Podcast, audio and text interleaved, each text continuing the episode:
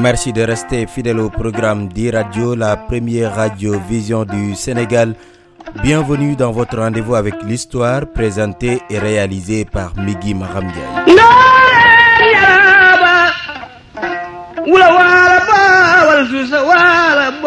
Dans presque un mois, les Sénégalais seront appelés aux urnes pour le renouvellement du Parlement. De nouveaux députés seront élus pour un mandat de 5 ans.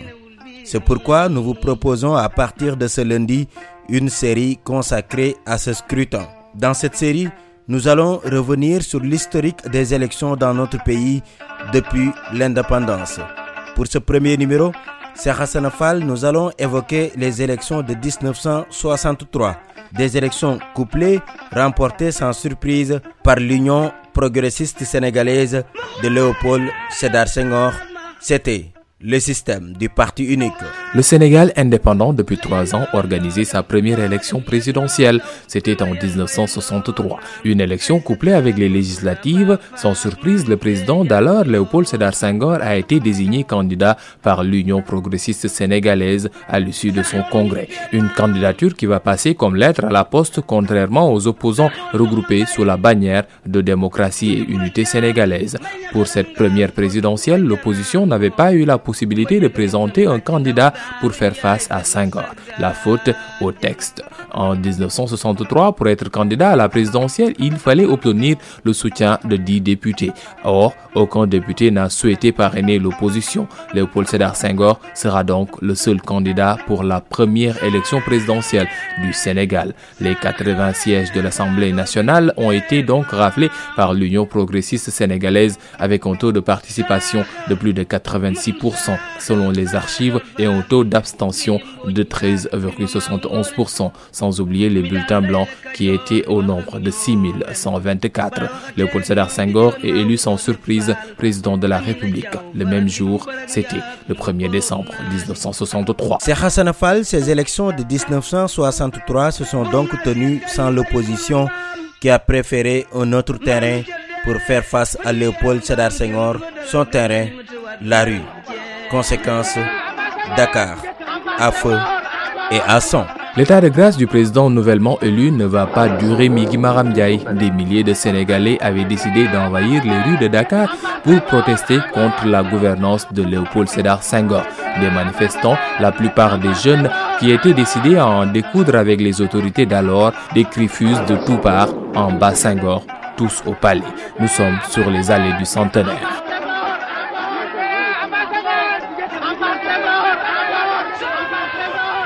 La réponse est tragique, 40 morts et des centaines de blessés. Le climat de terreur prend une nouvelle dimension selon les témoins de l'histoire. Les moyens général et la traque des responsables désignés commencent sur le champ. Le pouvoir accuse l'opposition d'avoir des velléités de violence physique, de disposer d'armes. Monsieur le Président, ce doit être une grave décision que celle de donner l'ordre de tirer sur une foule même de manifestants.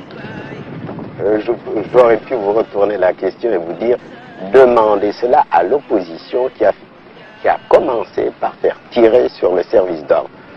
Le service d'ordre avait des instructions pour ne tirer qu'en cas de dernière extrémité que si elle était en, légitime, euh, en état de légitime défense.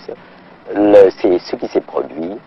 Euh, les manifestants qui étaient de chômeurs et dont la plupart n'étaient pas des Sénégalais ont tiré sur le service d'ordre. Après les sommations, le service d'ordre a été obligé de tirer. Cette répression du 1er décembre 1963 était unique de par son ampleur.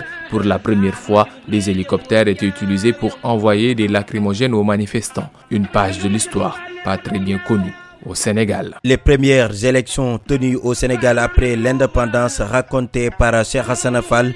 Merci beaucoup. À présent, la dernière partie de votre rubrique Le Sénégal dans l'histoire, c'est la partie souvenir et c'est l'affaire de Serge Diop. Au terme d'une vie totalement consacrée à Dieu et à son prophète, paix salut sur lui, El Haji Maliksi va rejoindre son Seigneur le 27 juin 1922. Maudo aura le privilège d'être le digne héritier spirituel de Cheikh Ahmed Tidiane, fondateur de la confrérie Tidiane. Né le 25 février 1855, Maudo Malik est le fils de Fawad Wele et de Tcherno Ousmane Si, Maliksi est très tôt initié à l'apprentissage du Coran de Dagana à Sagata Jolof. En passant par le Fouta et la Mauritanie, il apprendra toutes les branches des savoirs islamiques dont il finira par être un grand spécialiste. Après des études, El Hajj Maliksi va ainsi diviser son temps entre l'enseignement coranique, les travaux champêtres et son seigneur. Deux ans après son installation à Tiawan en 1902, le cheikh entame la commémoration de la nuit de la naissance du prophète Mohammed paix salut sur lui. Profite de cette occasion pour regrouper tous les différents érudits qu'il a formés et qu'il a affectés à travers les pays afin de s'entretenir avec eux et de les mettre à jour dans ce qui s'apparente à une formation continue. Pendant les 68 ans de son existence, El Hajj Maliksi aura beaucoup appris beaucoup formé et réalisé de nombreuses œuvres. Une vie remplie d'enseignements exclusivement réservés à l'adoration de Dieu. En 1922, le cheikh tombe malade et sentant la fin proche, il fait venir de Saint-Louis Serigne Babakarsi, Serigne Mansoursi et Thierry Seydou Nouroutal. Durant cette période, Serigne Abdou Azizi sera chargé de lui réciter la sourate Yassine. Le mardi 27 juin 1922, Maudou Maliksi quitte ce bas monde pour rejoindre son Seigneur. Ce rappel historique met un terme à ce numéro de votre rendez-vous préféré, le Sénégal dans l'histoire. C'était le premier numéro de la semaine, présenté et réalisé par Migui Maramdiaï. Merci de l'avoir suivi. Rendez-vous demain pour la suite de cette série consacrée à l'historique des élections au Sénégal. Fatma